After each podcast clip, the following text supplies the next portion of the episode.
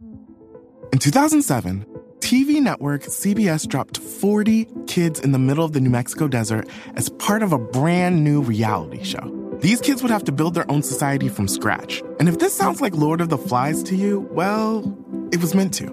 We were on this mission together and we were going to prove to the world that we could make a better society than adults could. I'm Josh Gwynn, and I want to know what this wild TV experiment was really about. Split Screen Kid Nation, a six part podcast from CBC. Available now. This is a CBC podcast.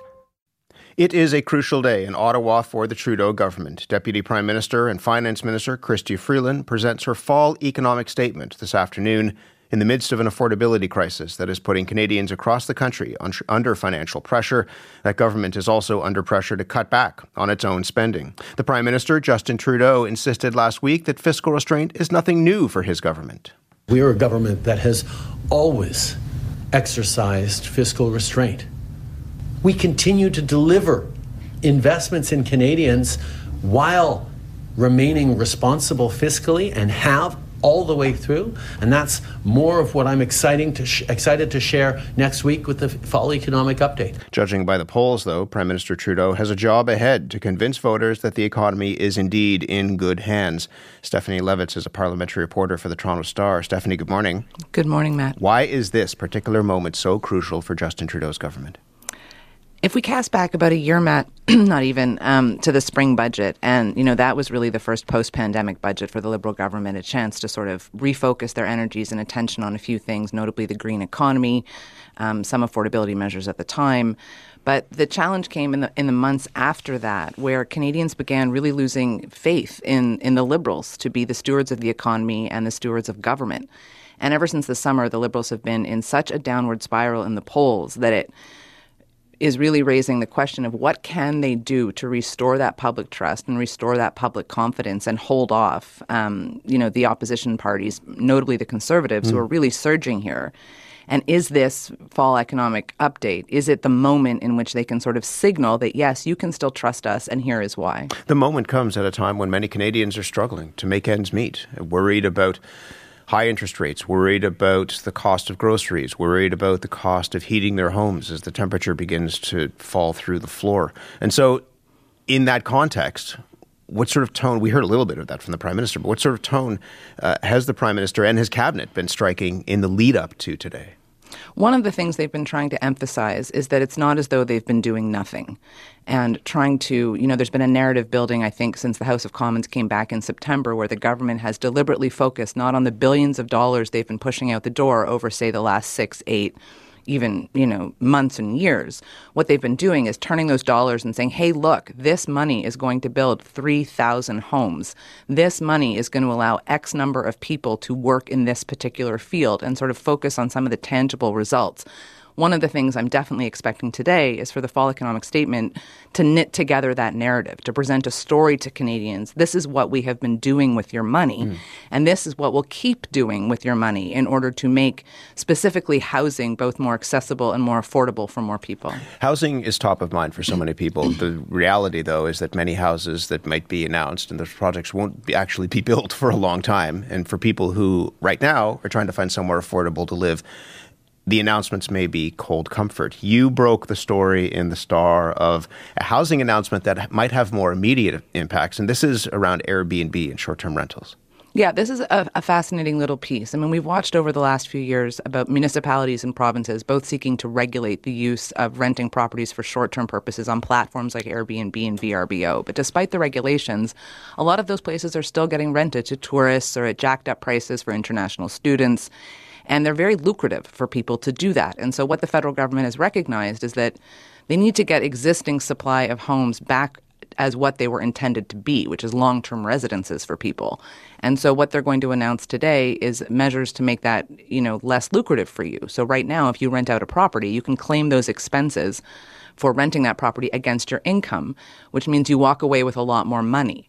And they're going to take that ability to make those tax deductions away, hopefully making it then less financially attractive for you to rent that property on a short term basis and maybe you'll convert it to long term rental. But they're only going to do that in places where air places uh, short term rentals on Airbnb, VRBO, similar platforms where those are already regulated. Because that's that's the federal government can't regulate the, those short-term rentals, right? That's under the purview of, of, municipal government. Yes, municipal or provincial, but they do have this tax lever, um, and there's been a lot of calls for them, you know, to use this tax lever. I think the province of British Columbia, which has really been cracking down on short-term rentals recently, is going to be quite excited about this because it's it's an incentive. I mean, if you're you know if you have a short term rental and there's some fine or something under the municipal government, maybe you're going to say, "Eh, five hundred dollars, whatever, I'll pay it. I'm still going to make hundred thousand dollars this year."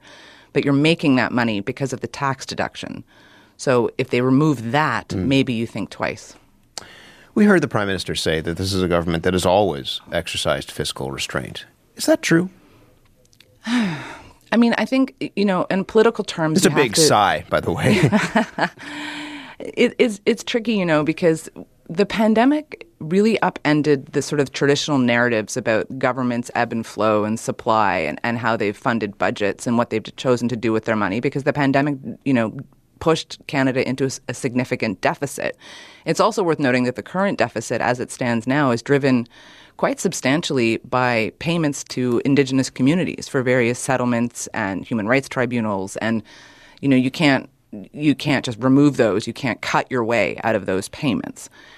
The question becomes for the opposition parties when they look at how the deficits have piled up over the years was that spending necessary? Did it really improve the lot and life of Canadians in a meaningful way that lasts, or was it about political promises that needed to be fulfilled and, and some kind of ideological imperative on the part of the government? Mm.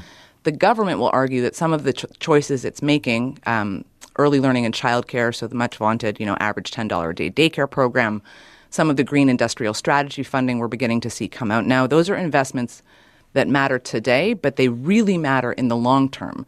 So perhaps it was not restraint in the sense that they drive deficit spending, but it was longer term. You don't need to focus constantly on the deficit. That's the government's point of view. This is well, I was going to say this is an important point because of what the opposition has said. Let's hear from Pierre Poilievre, and then I'll get you to respond to to, to what he. Um, has put forth a message that seems to be, if you believe the polls, seems to be resonating. Have a listen.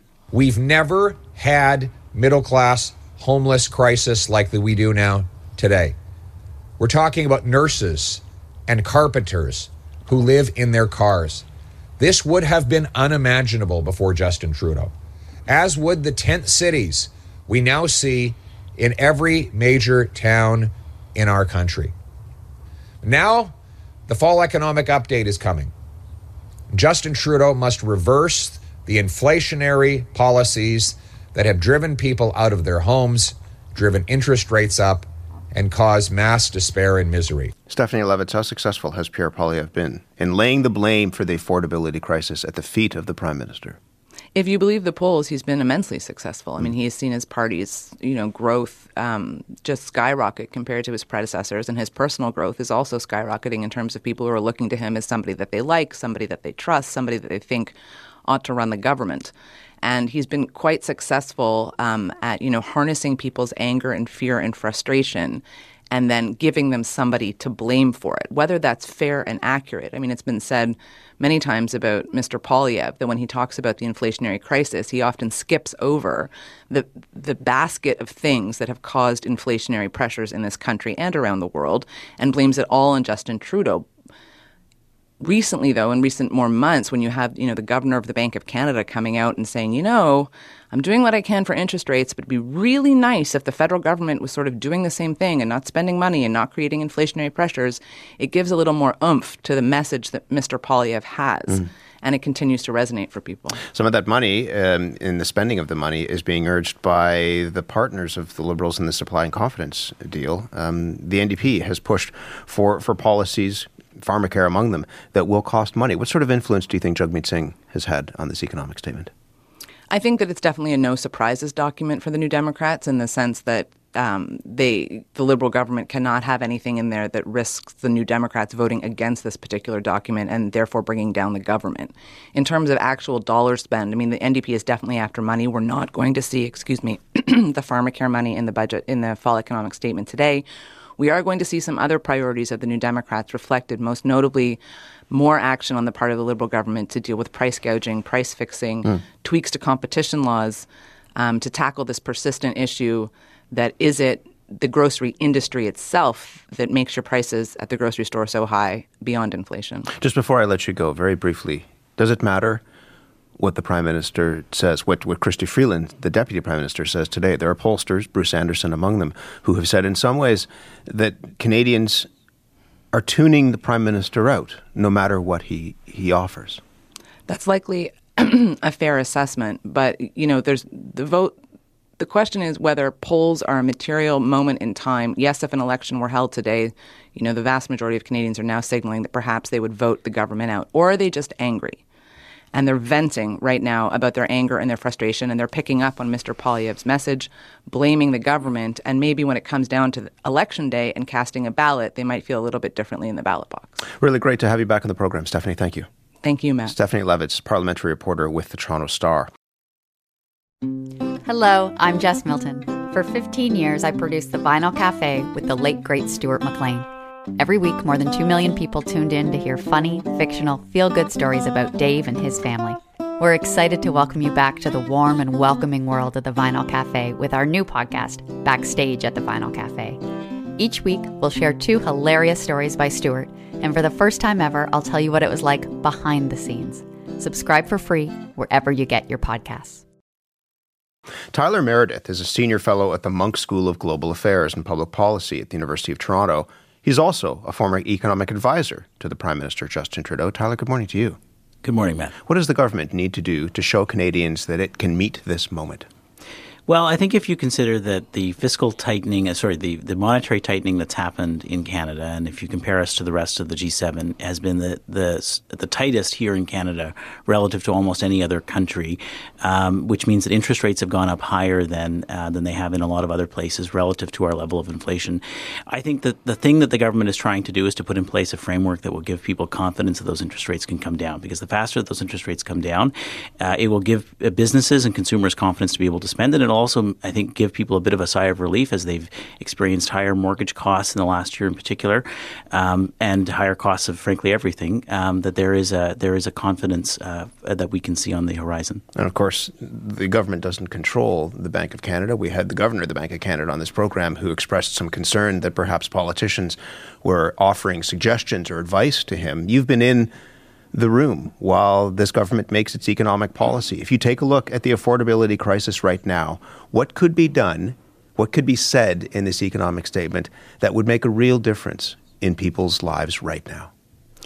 Well, I think, and it's not just about this this economic statement. It's going to be about this economic statement and the budget that comes in the spring, and the, the economic statement that comes after that. Because the government probably has four uh, shots at this before the next election, um, and what they're trying to put in place, I think, is step by step a plan that will be able to show people that if you if you are someone who's looking to get into the housing market or you're a homeowner today, that your housing costs will come down or at least be more manageable. That your energy costs will come down because we're going to be able to get heat pumps uh, into your hands. That that you can expect that the government will take action to try to curb uh, prices uh, in, in grocery stores that I think a lot of us have been frustrated with. That uh, that across a variety of things that we see in our daily lives that are uh, challenges in our household budgets, that there are things that the government is doing to address them. There's not there's not some magical solution that the government can do to wave its uh, wave its wand and magically prices will be different. If you'll remember, uh, "Zap, you're frozen" was a line from from another generation. I don't I, I don't. It's not clear that you know they can that they can do any of that overnight.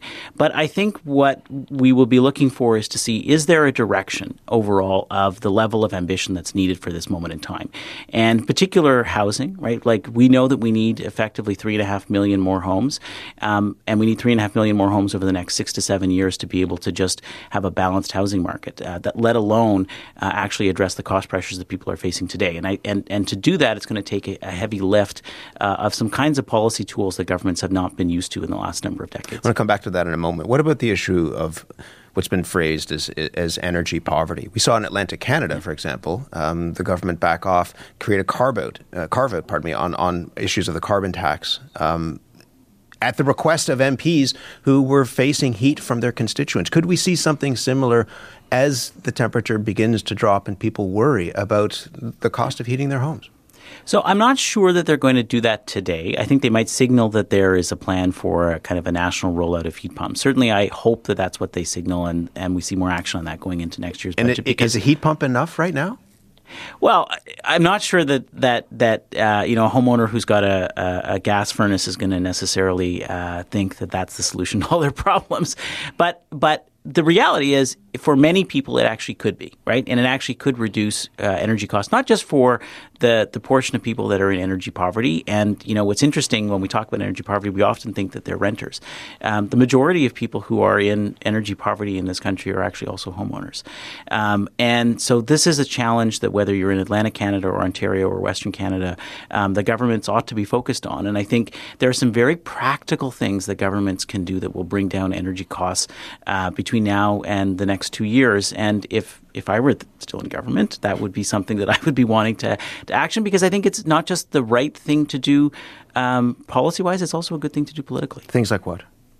Well, I, I, so I think we need a national retrofit program, right? Like I think we actually need to be looking at how do we help you, um, whether it's to take out your dirty furnace, whether it's to be able to put in a heat pump, whether it's to, to even frankly um, think about doing things uh, like flood flood proofing your basement, right? Like we know with climate change, um, there is there is just a, a, a um, uh, a greater risk that we are all living with of, of major climate events that are wreaking billions of dollars of havoc in our economy. And, you know, we do not want Canada to become a place that's uninsurable. And if we don't have governments take action to work with the private sector uh, to be able to, uh, to roll out some of these things, uh, Canadians are going to be exposed to those risks.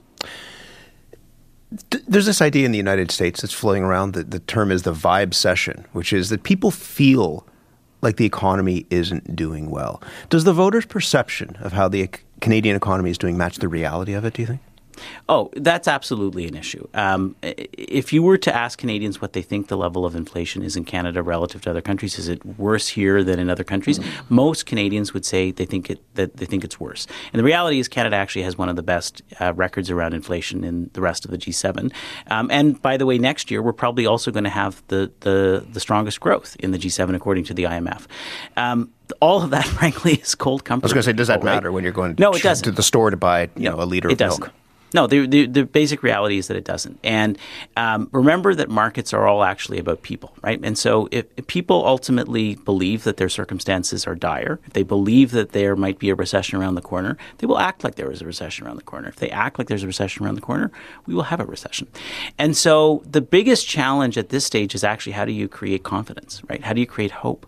Um, because most of our economy is still weighted towards consumer consumption.